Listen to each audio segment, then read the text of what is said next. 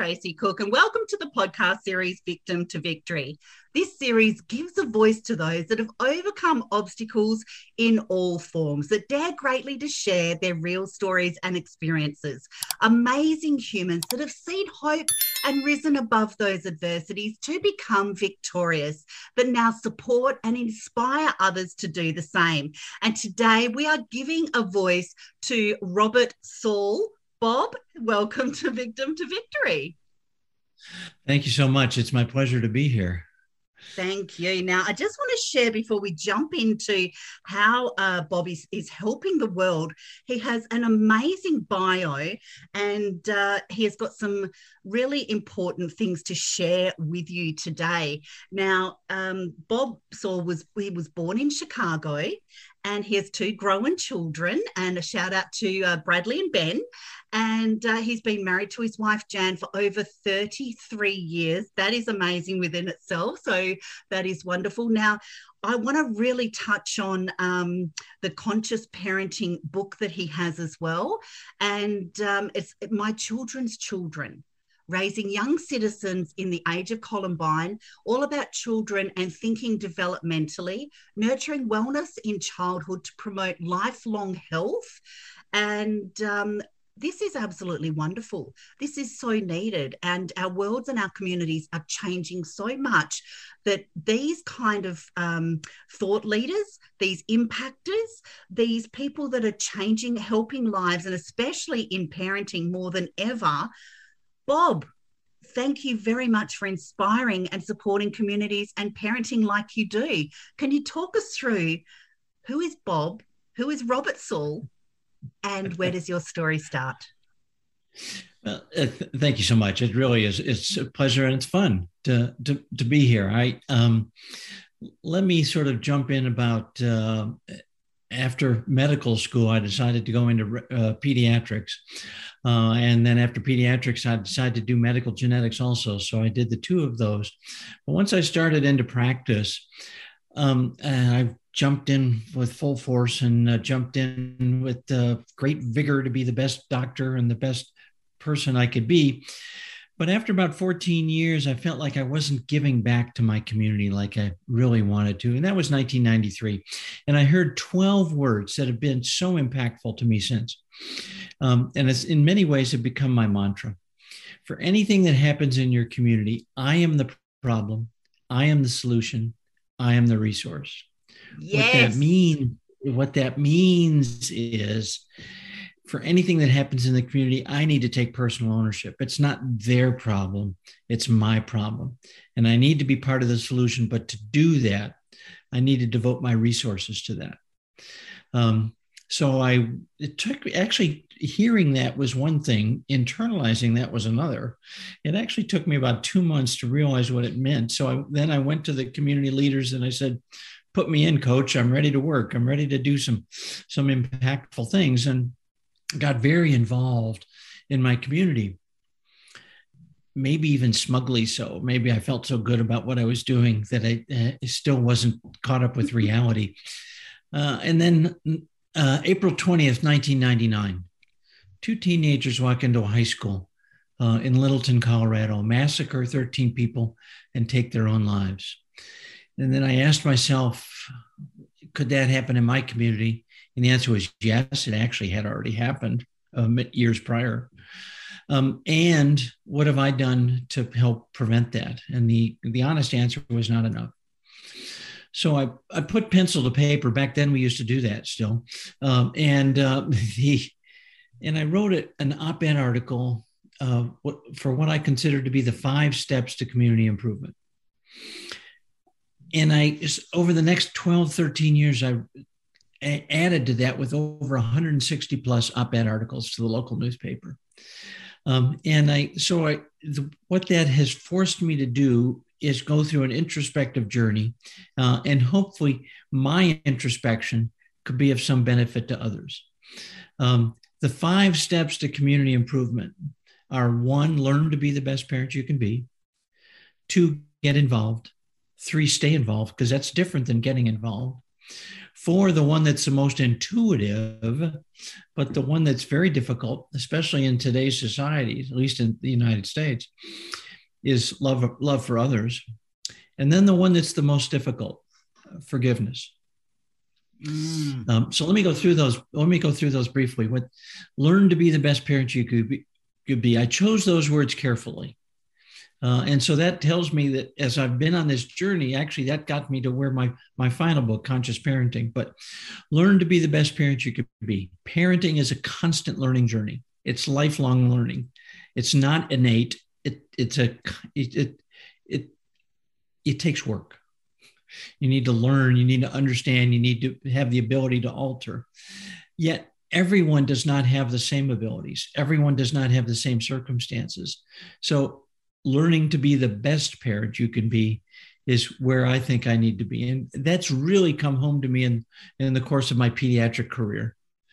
Um, you know, due to educational circumstances, socioeconomic circumstances, a variety of things, uh, their social, emotional status, everyone is at a different place uh, in terms of parenting. So my job is not to tell them what to do. My job is to hopefully enable them or empower them to do what they can do. In many ways, it's to gently peek behind the curtain and, and see what I can do to be of some benefit to them. Um, so that's been a, a uh, and I go through in the first book, My Children's Children, Raising Young Citizens in the Age of Columbine, I go through some of those steps. Getting involved is so important. You need to get involved. You need to be that positive example for your children. You need to be, if you're going to say, I am the problem, I am the solution, I am the resource, you need to get involved. But then you need to stay involved. Uh, what you get involved with might change from moment to moment, from year to year, decade to decade, but you need to stay involved uh, for that to be impactful. Love for others, again, Um, whether you're a person of faith or not a person of faith, uh, that's sort of why we're here on the planet, uh, is to is to care for others, to uh, care about others, to empathize with others. Um, but then the one that I've really been on the, the journey with is learning about forgiveness. Um, and that's so hard um, in, in so many ways. It's a it's an up and down. It's sometimes it's two step forward, one step back. Uh, as, you, as you work with that. But it's, you know, when your four-year-old whacks your two-year-old and you and you tell the four-year-old, tell your two-year, tell your brother or sister you're sorry, and the four-year-old says, I'm sorry. Um, that's very different than what... Yep. That's very different than what a fourteen-year-old, a twenty-four-year-old, a forty-four-year-old, an eighty-four-year-old should be doing. So forgiveness is a journey also. Um, and I love the words of Maury Schwartz in the, the little book called Tuesdays with Maury.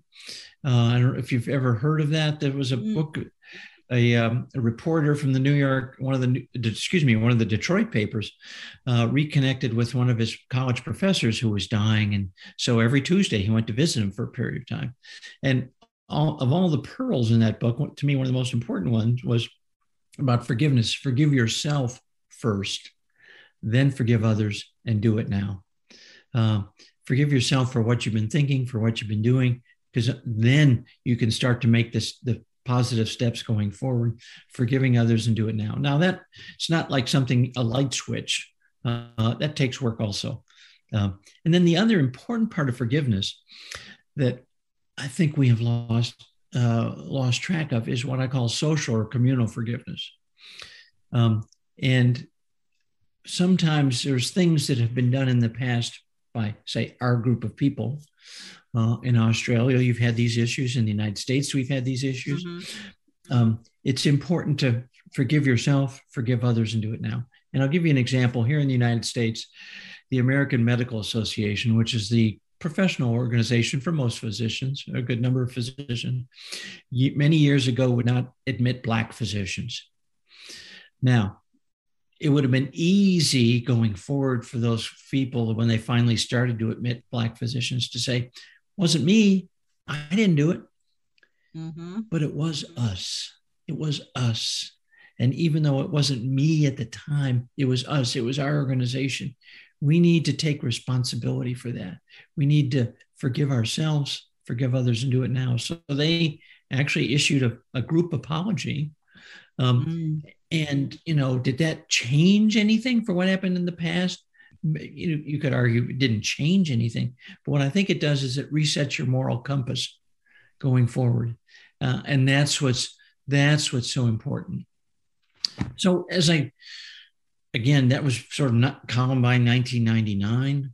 Uh, and over then fourteen years later, I published that published my first book, My Children's Children, Raising Young Citizens in the Age of Columbine, because I think what we've done, at least in our society, I suspect most Western societies, is we've lost track of citizenship. Mm. Citizens take care of each other. Citizens are the hallmark of democracy. Uh, citizens care for each other. Citizens care about each other. Uh, and they're, they realize they're all in it together.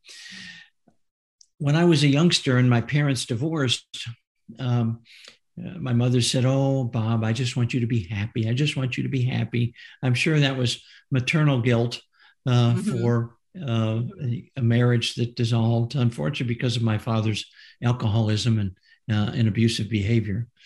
Um, but he, um, but she, fortunately for my mom, set the positive example, because I could have easily just pursued a course of happiness in a very selfish manner. Uh, but I didn't. Um, and so when I've, I think I've grown to realize that this is an oversimplification, but happiness is a secondary effect of being mm. a good citizen. Yes. Um, so if you take care of if you take care of other people, you take care of of those around you, those that make you feel comfortable, those that make you feel uncomfortable, um, then you're then you've taken a giant step towards citizenship uh, and uh, being that person that the society needs going forward. one hundred percent. So for a breath oh. and, let, and let you ask. Oh, wow, Bob. Um, you have just shared so many golden nuggets there. I don't even know where to start. My mind is blowing.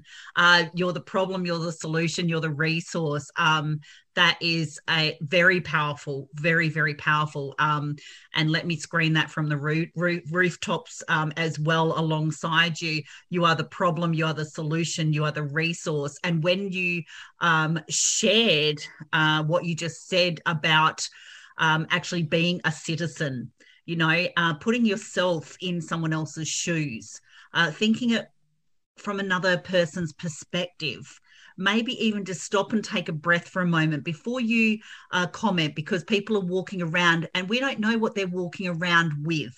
Uh, we've all got problems. Uh, we've all got uh, solutions inside of us as well, but we don't know where that that person is in that journey to find themselves.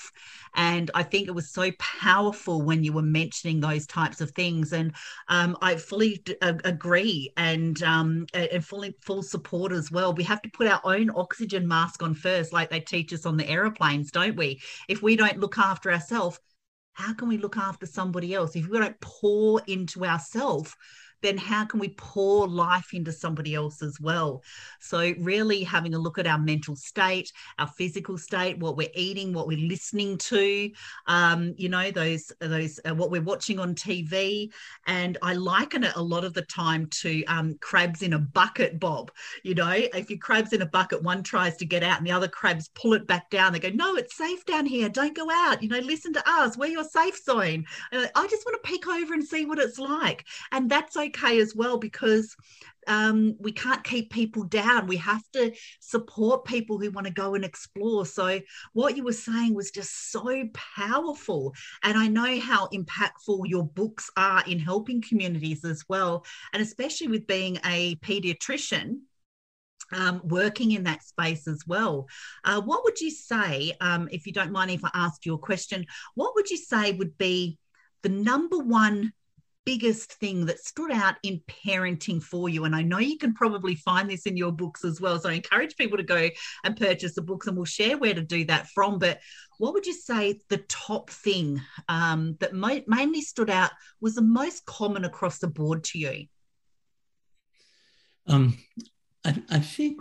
Um, Well, it's tough to come up with a number one. Yeah, um, I thought it might be. But I put you on the spot I mean, completely here. To me, it's very, it's, it's very, if, it's, if you need to be a citizen for your community, you need to be a citizen for your family. Um, and so that's sort of being consciously aware of where you are in the relationship between you and your child. And that's, that can be very difficult. And that's sort of the theme then from, from my last book, Conscious Parenting, using the parental awareness threshold. When I was Uh, changed jobs late in my career, I had a leadership training called Conscious Leadership. And they talked about a line. And when you were above the line, you were open, you were receptive, you were ready to learn. When you were below the line, you were closed, you're defensive, you're always right. Um, and from a leadership standpoint, we've all been in that situation where we've been in a meeting and we're saying silently to ourselves, when's this going to be over? I'm so bored. This is so terrible. Um, and so if you're conscious about that and you want to stay below the line, that's fine. If you want to say, okay, I need to change my responses, I need to get more involved in some way, you start to creep above the line. I think parenting is the same way. Parenting is a, there's a line. And when you're above what I call that line, which is the parental awareness threshold, you're open, you're receptive, you're ready to learn. When you're below it, you're closed, you're defensive, you're right. And because I said so, I'm the parent. Um, now, again, we're human, we're parents, we're going to be above and below the line. The point is being aware of where you are. And, and if you were below the line in terms of how you responded to that incident with the child, and if you realized in the, didn't realize it in the moment how wrong you were, hopefully in retrospect, you can do that. Because the The whole point about parenting to me is one is being conscious. And for most circumstances that happen when you need to be in, fully engaged, you need to pause, you need to assess, and then choose a response. That's very difficult for, for most things. Most of us are sort of pre-programmed in some way to just sort of shout out a response, or because I said so, or because I'm the parent, or whatever.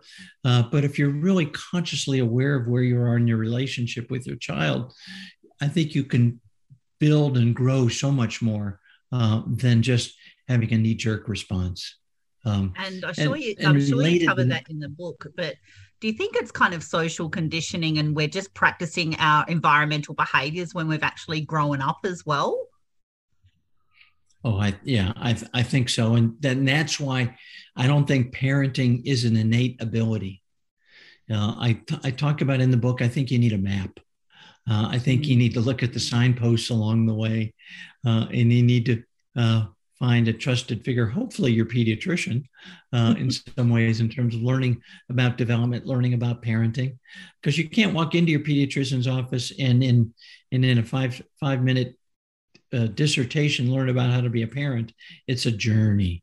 Uh, and so you have to be ready, ready to be on that journey, um, and just in, be engaged. I think one of the, the other corollary to what I was talking about with being conscious is listening. Of course, that is anywhere, anywhere in society, hopefully that, but most of us are, are not as engaged with their children as we should be. Look them in the eye, stop doing what you're doing, and listen to what they're saying. Um, and that's just so important in today's society where everyone has their handy dandy phone uh, nearby and are more likely to glance at the screen than at the human being in front of them. Um, mm. So it's, we need to be, be fully engaged. Yeah. We have a rule at our, um, our dining table every night when we have dinner, no phones at the table. That's it. Oh, dude, just yes. For fifteen minutes, we're going to eat tea, tea and we're going to talk to each other because it, it it worked in my day, and I can't see why it still can't keep working now. And I tell you what, even if it's for fifteen minutes, even with busy families, and I'd love your take on this as well, Bob, but uh, just that human interaction, like you said, just looking people in the eye. How was your day? Really simple conversations just to, to stay connected, um, to let them know that they're seen, that they're heard, that the door's open if they do have something going on that they want to come and talk to you about as well. W- would you say that um, uh, having that that family time where you're fully aware and you you have just that quality connection, even in busy busy lives, what would you say the impact of that would be on families? Well, I think I think that would be huge, because it, it it's interesting if if a family could look at the issues instead of I am the problem, I'm the solution, I'm the resources. If we could change the pronoun, we are the problem, we are the solution, we are the resource. So as a family, we need to be looking at uh, those issues uh, that are around us so we can be as impactful as possible.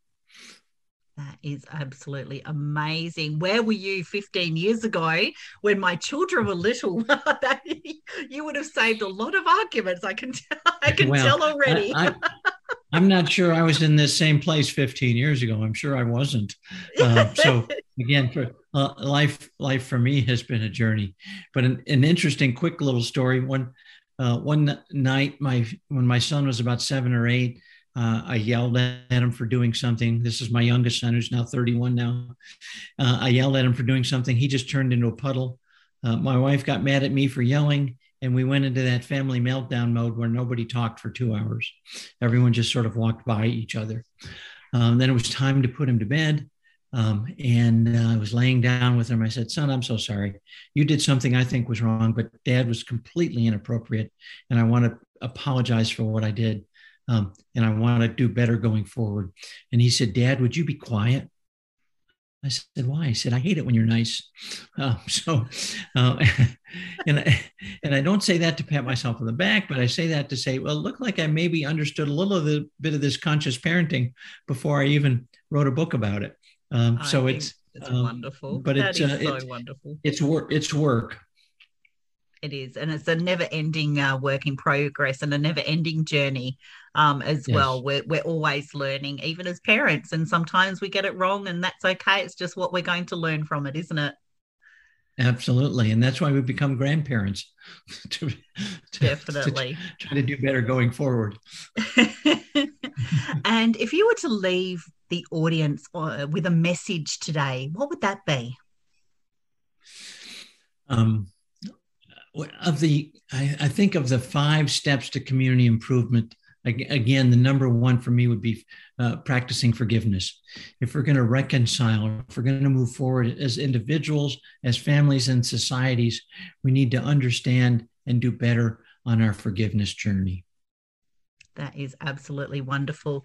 Thank you so much for being a guest. I know how inspiring, empowering, supportive, and how you're changing and helping people in the communities with your books, your words, and your changing lives. And thank you very much for being brave to share your story as well today, Bob. And we'll be sharing where to connect with you. You are so appreciated. And you can find the Victim to Victory podcast series on YouTube, Apple, Spotify, and our Facebook group. Please subscribe, share, and comment to be the change the world needs more than ever. And let me leave you with a message of step into your story, figure out who you are, and do it on purpose. Thank you, Bob. Thank you.